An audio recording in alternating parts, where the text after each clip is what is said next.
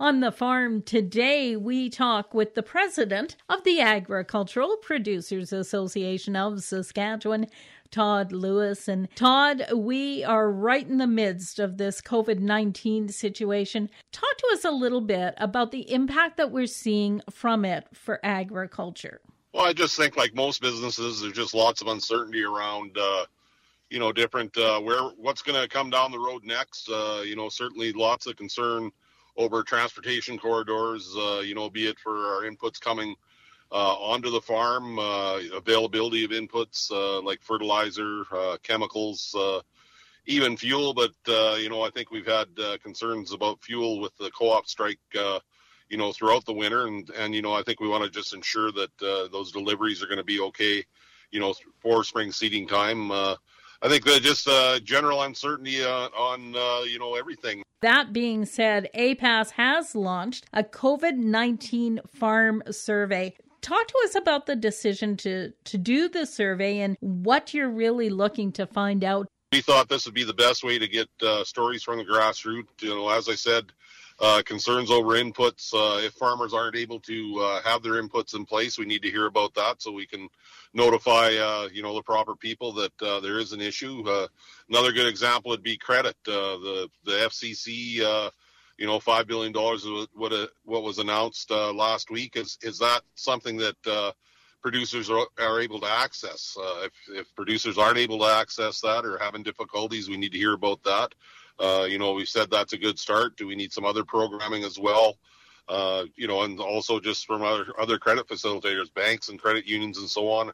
Are, is credit available there? Are they pulling pulling back credit? Are they you know uh, call, calling in uh, you know production loans and those kind of things, right? So I think it's uh, it's important that uh, we get these stories from uh, farmers that uh, if there are issues that uh, they can be brought up you know, within this survey, and then we can pass that along. And we're going to do it a, a, weekly survey, and and uh, and then change change uh, the questions the next week as uh, as uh, different issues emerge. The more information that we have as far as what's going on at the grassroots level, the better. Well, that's correct. I mean, uh, they can't. Uh, the politicians. There's all kinds of of uh, background stuff going on, you know, be it in Ottawa or Regina, and they're busy. And uh, so we thought this would be something helpful that uh, if we could get some good information and get it, uh, you know, tabulated and put together, that uh, it's something we could present to the to the uh, different uh, bureaucrats and and uh, ministers and and and all the other people that are you know involved in uh, making these decisions. And you know, it changes daily. Uh, you know, a lot of the different programs that are announced. Uh, you know, lots of uh, announcements are made and then details are short or just haven't been released yet and all these kind of things. So I think it's uh, if, if far- farmers are feeling frustrated with uh, some of the announcements and haven't haven't been able to access the programming, we need to hear that and uh, pass it along to, uh, as I say, say the people in Ottawa and, and Regina. For individuals that would like to take part in the COVID 19 farm survey, what did they need to do? Where did they need to go?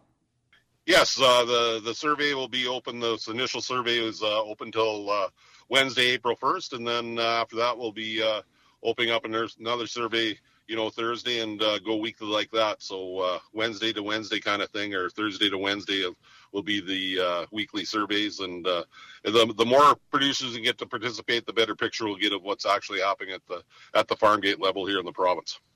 And what happens with that information? We'll tabulate it and uh, you know send uh, if there's emerging issues and so on, we'll bring them up. Uh, like I say, with the bureaucrats and uh, be it in Regina or, or Ottawa, and uh, the politicians and and the people making these decisions need to have uh, some direction coming from the farm community. And if there are problems, and as I said, in the different factors, be it farm inputs or or credit, that we need to get that get that back to to the people in in the Ottawa and Regina that are making these decisions. That's APAS President Todd Lewis. Once again, APAS launching a COVID 19 farm survey. It is open until April the 1st. Just visit apas.ca. For Golden West, I'm Glendalee Allen Vossler.